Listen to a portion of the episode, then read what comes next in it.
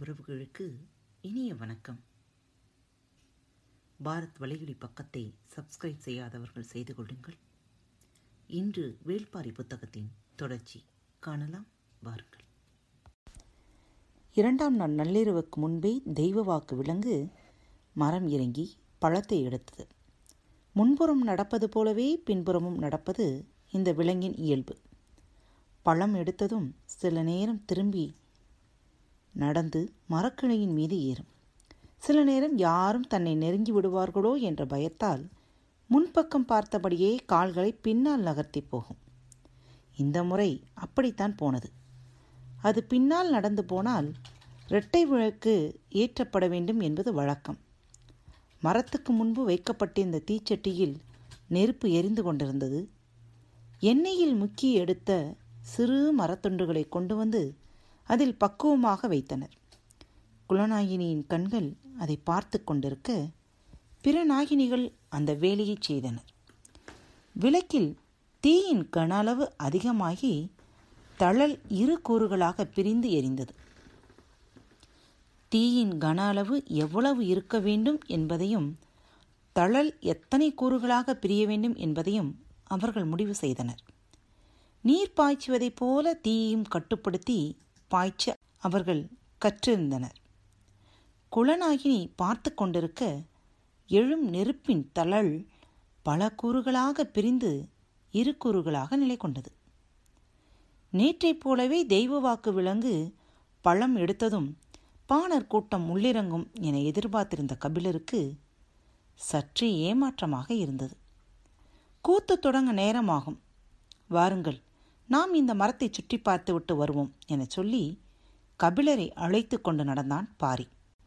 கொற்றவை நிலை கொண்டிருக்கும் மரக்கூட்டம் பெரும் அடர்த்தி கொண்டது. மனிதனால் உள்நுழைய முடியாத அளவுக்கு பின்னி கிடப்பது. பாரியோடு கபிலர் அந்த மரத்தை சுற்றி நடந்து கொண்டிருந்தார். அடர்ந்த காட்டில் பந்தல் வெளிச்சத்தில் ஆங்காங்கே தனித்தனியாக வீடுகள் இருப்பது தெரிந்தது. இந்த அடர்வனத்தில் தனி வீடுகள் ஏன் இருக்கின்றன என கேட்டார் கபிலர். இது ஒரு மர விலங்கு. காலம் காலமாக இந்த ஒரு மரத்தில் மட்டுமே இந்த விலங்கு வாழ்கிறது. வேறு எந்த மரத்திலும் இது ஏறாது. எனவே இந்த இடம் தவிர வேறு எங்கேயும் இந்த பிராணியை நீங்கள் பார்க்க முடியாது. இந்த விலங்கு வேட்டை விலங்குகளுக்கு மிகவும் பிடித்த உணவு. இந்த மரப்புதருக்குள் நுழைந்து இதை எப்படியாவது தின்றுவிட அவை முயல்கின்றன. அதனால்தான் இதை பாதுகாக்க காவற்குடிகள் இங்கு இருக்கின்றனர் பேசிக்கொண்டிருக்கும் போது துடிப்பறையின் ஒலி கேட்கத் தொடங்கியது. வாருங்கள் எனச் சொல்லி வேகமாக முன்னடந்தான் பாரி. செம்பாதேவியின் கதை இது. எனவே ஆடுகளம் முழுவதையும் நிறைத்து ஓர் அழகிய கோலம் போடப்பட்டிருந்தது. பாரியும் கபிலரும் இருக்கையில் வந்து அமர்ந்தனர். அப்போதுதான் தரையை மெழுகி கோலம் போடப்பட்டிருந்ததால் சாணத்தின் வாசனை எங்கும் வீசியது. அதன் ஈரம் காயவில்லை. கோலத்தின் நடுவில் வெண்ணெயில் தானியங்களை உருட்டி செய்யப்பட்ட வெண்சாந்து உருண்டை வைக்கப்பட்டிருந்தது. அந்த உருண்டையின் நடுவில் மாட்டின் இரு கொம்புகளை நட்டு வைத்திருந்தனர் வெண்சாந்து உருண்டையின் வாசனை எங்கும் பரவியிருந்தது. கோலத்தின் முன்பு பெண் ஒருத்தி அமர்ந்து உடுக்கை வகையைச் சேர்ந்த துடிப்பறையை அடிக்கத் தொடங்கினாள். இவர்கள் பாணர்களா? எனக் கேட்டார் கபிலர். இல்லை பரம்பு மக்கள் என்றான் பாரி. துடியின் ஓசையை பேராந்தையின் ஓசை போல அச்சத்தை ஏற்படுத்தக்கூடியது நீருக்குள் பொடி கரைவதைப் போல இருளுக்குள் துடி தொடங்கியது. தங்களுக்கு என்று பாணர்கள் அற்ற குளம் இவர்களுடையது. அந்த குலப்பெண் செம்பாதேவியின் கதையைத் தொடங்கினாள். கவிழர் கேள்விப்பட்டிராத கதை இது. ஆதி காலத்தில் மலை மக்களில் ஒரு பிரிவினர் கால்நடைகளை வளர்க்க பழகிய போது மேய்ச்சல் நிலங்களை நோக்கி தன்தரைக்கு இறங்கினர். குறிஞ்சி நிலத்தை விட்டு இறங்கிய ஐந்து குடும்பங்கள் செம்மலையின் அடிவாரத்தில் குடிலமைத்தனர் கால்நடைகளை மீய்த்து பல்கி பெருக்கினர் ஐந்து வகை குடும்பத்தின் குளவழி தழைத்தது கொண்டைகள் Hey everyone! If you love listening to our podcasts, please do also check out our YouTube channel, Bharat Kitchen Tamil. Our Bharat Kitchen features both traditional and modern cooking. We do not want to limit ourselves with food. To make it more interesting, we upload events happening around us, educational and informative videos too. So stay tuned and be ready to travel with us. Subscribe to our channel, Bharat Kitchen Tamil. அந்த குளவழியின் வகையை அடிப்படையாக கொண்டு அடையாளங்களை உருவாக்க வேண்டிய தேவை வந்தது குளத்துக்கு ஒரு வகை என ஐவகையான சுட்டு காயங்களை ஆண்கள் தமது வலது தோளிலே உருவாக்கி கொண்டனர் பெண்களுக்கு அதுபோல சூட்டுக்காயத்தை உருவாக்கினால் திருமணத்திற்கு பின்னர் அவளது குடும்ப அடையாளம் மாறும் எனவே சூட்டுக்காயம் சரிப்பட்டு வராது வேறு வழிகளை சிந்தித்தனர் பெண்களே அதற்கு ஒரு முடிவும் கண்டனர் தங்களின் தலைமுடியை குலத்துக்கு ஒரு வகையான ஐந்து வகைகளாக பின்னிக் கொள்வதென முடிவு செய்தனர். ஐவகை கொண்டைகளை உருவாக்கினர். அந்த காலத்தில் எல்லா நாட்டு பெண்களுக்கும் தலைமுடியை சுருட்டி கொண்டை போடும் பழக்கம் மட்டும்தான் இருந்தது. ஆனால் உச்சந்தலையில் வகிடி எடுத்து இரு பக்கங்களும் முடி சரிய இரு கொண்டைகள். அதே போல மூன்று நான்கு ஐந்து என ஐந்து விதமான கொண்டைகளை இவர்கள் முடிந்தனர். ஐந்து விதங்களிலும் சடைகளை பின்னினர். அதில் மேய்ச்சலுக்கு செல்லும் வெவ்வேறு நிலத்தின் பூக்கள் சூடப்பட்ட இவர்களை பார்க்கும் ஆணும் பெண்ணும் சொக்கிப் போனார்கள். அழகை பேணும் அதிசய கூட்டம் என இவர்களைப் பற்றி திசையெங்கும் பேச்சு பரவியது. மேய்ச்சலின் போது கால்நடைகளின் கோமியம் வெவ்வேறு வகையில் வளைந்து வளைந்து வடிவம் கொள்வதை காலம் பூராவும் பார்த்து கொண்டிருந்தவர்கள் இந்த பெண்கள். அந்த நீர்க்கோளம் மனதுக்கு எப்போதும் ஒரு காட்சி இன்பத்தை ஏற்படுத்தக்கூடியது. ஆனால் கனப்பொழுதில் அந்த காட்சி மறைந்துவிடும். புன்னகை காற்றில் மறைவதைப் போல மண்ணில் மறையும் மஞ்சள் வண்ண நீர் அது. தனது குடிலின் வாசலில் அதே போன்று ஒரு கோலத்தை வரைந்தால் என்ன என எண்ணினர். இடித்த குருணையின் தொலியை சிறுக தூவியபடி அவர்களின் விரல்கள் வலமும் இடமுமாக வளைந்து வளைய ஆரம்பித்தன. ஐந்து விதமாக தலைமுடியை பின்னியும் கொண்டை போட்டும் பழக்கப்பட்ட விரல்களுக்கு வளைந்து நெளியும் கோலம் எளிதில் வசப்பட்டது. மாடு பெய்த நீரின் எல்லா விளைவுகளையும் தனது ஒற்றை கோலத்திற்குள் கொண்டு வர அவர்களுக்கு அதிக காலம் ஆகவில்லை. செம்மலையின் அடிவாரத்தில் உள்ள பெண்கள் விதவிதமாக கொண்டைகளை போட்டு தரையெங்கும் கோலம் போடும் அழகு அரசிகள் என எல்லோராலும் பேசப்பட்டனர் காட்டு வழியிலும் உமணர்களின் காது வழியிலும் இந்த செய்தி எல்லா பகுதிகளுக்கும் பரவியது. இவர்கள் இருக்கும் பகுதிக்கு கோலநாடு என பெயர் உருவாயிற்று. புதிய நாகரிகத்தின் அடையாளமாக செம்மலை மாறியது. இதில் வெளி உலகுக்கு தெரியாத இன்னொன்றும் இருந்தது. ஐந்து குடும்பங்களும் தங்களின் மாடுகளை மேய்ச்சலுக்கு அழைத்துவிட்டு போய் ஐந்து தனித்தனி பட்டியல்தான் அடைக்க வேண்டும். அப்படியென்றால் அவற்றுக்கும் தனித்தனி அடையாளம் தேவை. மாடுகளுக்கு பிற இடங்களில் சூட்டுக்குறி காது அறுத்த குறிகள் எல்லாம் போடப்பட்டிருப்பதை கேள்விப்பட்டனர். கால்நடைகளே தங்களின் தெய்வம். எனவே அவற்றை துன்புறுத்தாத வழியில் அடையாளம் இட விரும்பினர். மூத்த கிளவி ஒருத்தி இந்த செம்மலையில் இத்தனை வகையான வண்ணக்கற்கள் கிடைக்கின்றன? அவற்றை எடுத்து ஒரு குடும்பத்திற்கு ஒரு வண்ணம் என முடிவு செய்யுங்கள். அந்த வண்ணக்கல்லையே அந்த குடும்பத்தின் மாடுகளுக்கு நெற்றி பட்டமாக சூட்டுங்கள் என்றார் அதில் இருந்து ஐந்து வகையான வண்ணக்கற்களை கொண்டு கொம்புகளுக்கு இடையில் கயிறு முடிந்து நெற்றி பட்டத்தை உருவாக்கினர். மாடுகள் எந்த நிலையில் துன்பப்படக்கூடாது என்பதே இவர்களின் எண்ணமாக இருந்தது. கிடை மாடுகளின் மேல் சிறு பூச்சிகளும் உண்ணிகளும் நிறைந்து கடந்தன. அவற்றை கொத்தி தின்ன எந்த நேரமும் பறவைகள் அவற்றின் மீதே அமர்ந்திருந்தன. இதை தடுக்க ஒரு வழியை கண்டறிந்தனர். திரட்டப்பட்ட வெண்ணெயில் தானியங்களை கலந்து பெரிய வெண்சாந்து உருண்டைகளை உருவாக்கினர். அந்த உருண்டையை நாணல் குடையில் வைத்து கிடையின் ஓரம் ஏதாவது ஒரு இடத்தில் வைத்துவிட்டால் போதும். பறவைகள் முழுக்க வெண்சாந்து உருண்டையைத்தான் மொய்த்து கிடக்கும். மாடுகள் பக்கமே போகவே போகாது. ஒரு நாள் இரவு வெண்சாந்து உருண்டை வைக்கப்பட்ட இந்த நாணல் கூடையை குடிலுக்குள் வைக்காமல் மறந்து வெளியில் வைத்துவிட்டு தூங்கிவிட்டனர். நாணல் கூடையின் இண்டு இடுக்குகளில் ஒட்டியிருப்பதை இரவு முழுவதும் பறவைகள் கொத்தி தின்றுள்ளன.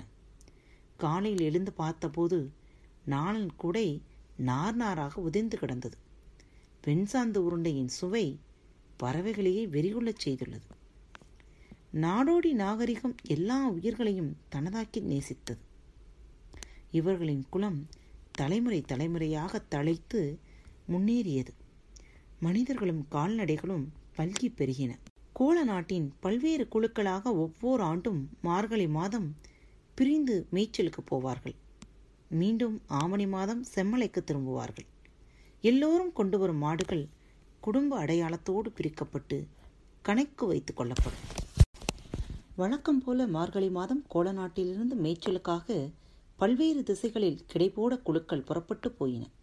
ஒரு குழு காவிரி ஆற்றின் படுகையில் நகர்ந்தது. பதினெட்டு குடும்பங்களையும் இருநூறு மாடுகளையும் கொண்டிருந்தது அந்த கிடை. அந்த கிடையில் சுடந்து ஒளி வீசும் தழல் போல இருப்பவள் செம்பா. வகிடி எடுத்து இரு சடை பின்னிய குடும்பமும் அவளுடையது. கோவனின் தோள்கள் மாட்டின் திமிர் போல் உருண்டு திரண்டு இருக்கும். அவனது வலது தோளில் பொறிக்கப்பட்ட மூன்று சூட்டு அடையாளத்தின் மீது சிறு வயதில் விரல் வைத்து பார்த்த செம்பா இப்போது இதழ் பதித்து பார்க்கவே ஆசைப்படுகிறாள். கிடையின் முன்னால் நடந்து போகும் கோவனின் நடையைத் தொடர்ந்து மொத்த மாடுகளும் நகர்ந்தன. கிடையின் இடது ஓரம் நாணல் கூடை தூக்கி நடக்கும் செம்பாவை சுற்றி பறவை கூட்டம் மிதந்து வந்தது. மாட்டின் காதுகள் உடைத்து ஆட பறவைகளின் இறக்கைகள் படபடத்து அடிக்க பசுக்களுக்கும் பறவைகளுக்கும் நடுவில் செழித்து வளர்ந்தது அவர்களின் காதல். கிடைமாடு நடந்து கொண்டிருக்கும் போதே குட்டியே ஏனும் அந்த குட்டியால் உடனடியாக கிடையின் வேகத்துக்கு நடக்க முடியாது. பால் குடிக்கும் நேரம் தவிர பிற நேரத்தில் அதை தோளிலே தூக்கித்தான் நடக்க வேண்டும். கோவன் இளங்குட்டியை தோளில் தூக்கி நடக்க ஈன்ற பசு அவனை உரசியே நடந்து வந்தது. குட்டியை வாளால் நக்கி இன்புற்றது. செம்பாவின் கண்கள் அவனையே பார்த்து கொண்டிருந்தன. தோளில் கிடக்கும் இளங்குட்டியின் மீது ஒரு கணம் பொறாமை வந்து விலகியது. மாலையில் மாடுகளை கிடை போட்டு இரவு கஞ்சி குடித்து தங்களின் குடிலுக்கு நடுவில் சிறு கூத்து நிகழ்த்துவர். எல்லோருக்கும் பாடத் தெரியும். ஆள் மாற்றி ஆள் பாடுவர். கிடையில் காவலுக்கு நிற்பவன் கூட எட்ட இருந்தே தனது பாடலை பாடுவான்.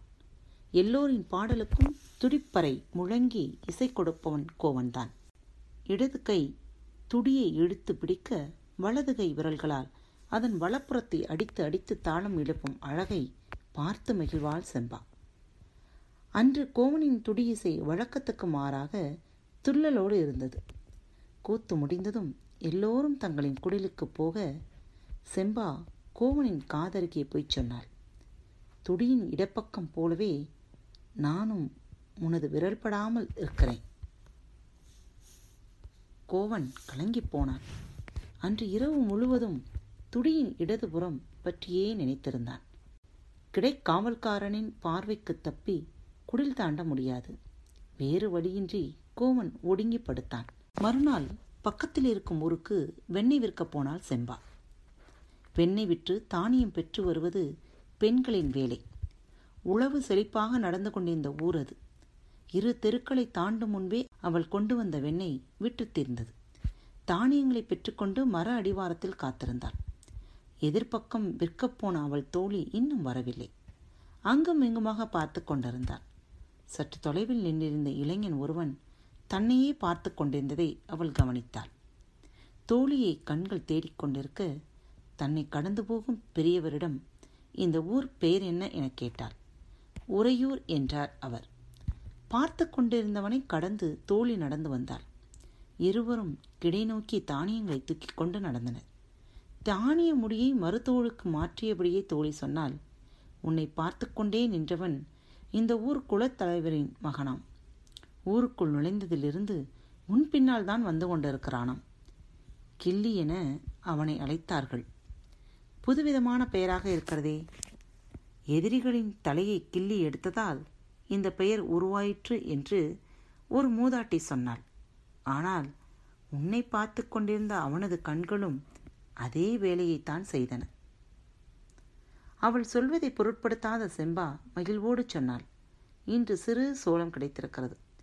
காரமாட்டு பாலிலிருந்து கடையப்பட்ட இள வெண்ணெயை பிசைந்து சாப்பிட்டால் அப்படி ஒரு சுவை இருக்கும். நினைக்கும் போதே நான் ஊறுகிறது என்றாள். இரவு கஞ்சி குடித்த பிறகு கூத்து முடிந்து எல்லோரும் கலைந்தனர். அன்றைய கிடைக்காவல் முறையில் கோமனும் உண்டு.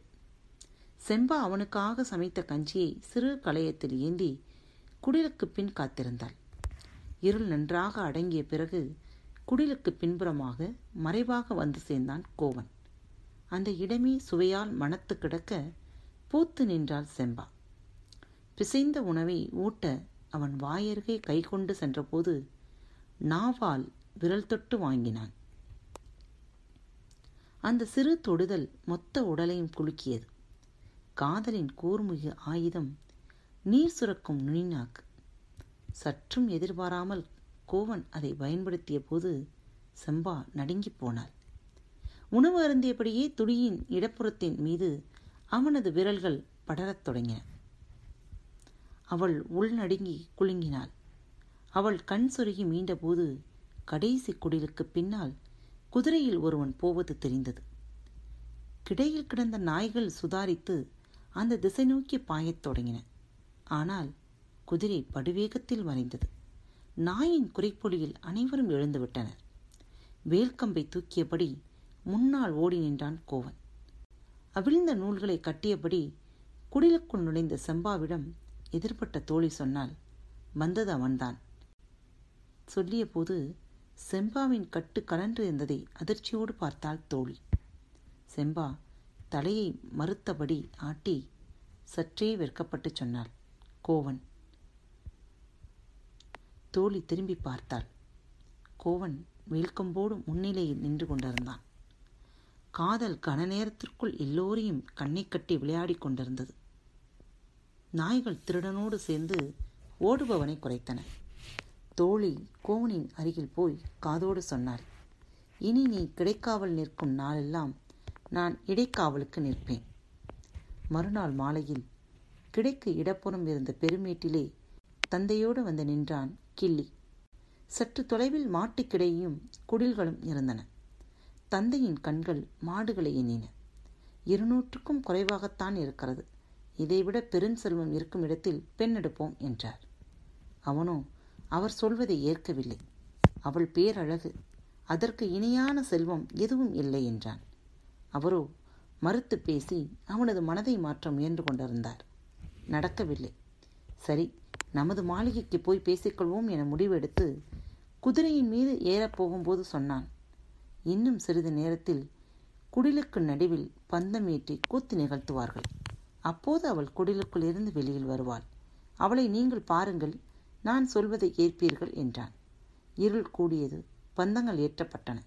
எல்லோரும் அந்த கோலத்தை சுற்றி அமர்ந்திருந்தன கோவன் வழக்கம் போல துடியோடு வந்து உட்கார்ந்தான்.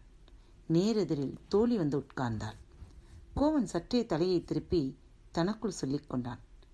துடியின் இடப்புறத்தை ஊர் திரும்பி மனம் முடிப்பது வரை நினைக்கக்கூடாது அவள் இன்னும் ஏன் குடில் விட்டு வெளிவரவில்லை என அவளோடு பார்த்தபடி தொலைவில் நின்று கொண்டிருந்தான் கிள்ளி. எங்கும் கும்மிருட்டு சூழ்ந்திருந்தது. வந்த வெளிச்சத்தில் எதிர்ச்சுழல் வீச அவள் குடிலுக்குள்ளிருந்து வெளியேறி வந்து கோவனுக்கு எதிரில் உட்கார்ந்தாள். நேற்று களைந்த வெட்கம் இன்று கூடி நின்றது. கோவனால் அவளை நேர்கொண்டு பார்க்க முடியவில்லை. அவனது விரல்கள் துடியின் மீது படவே அஞ்சின. தாளம் கூடவில்லை. ஓசையும் அவனைப் போல பம்மியது.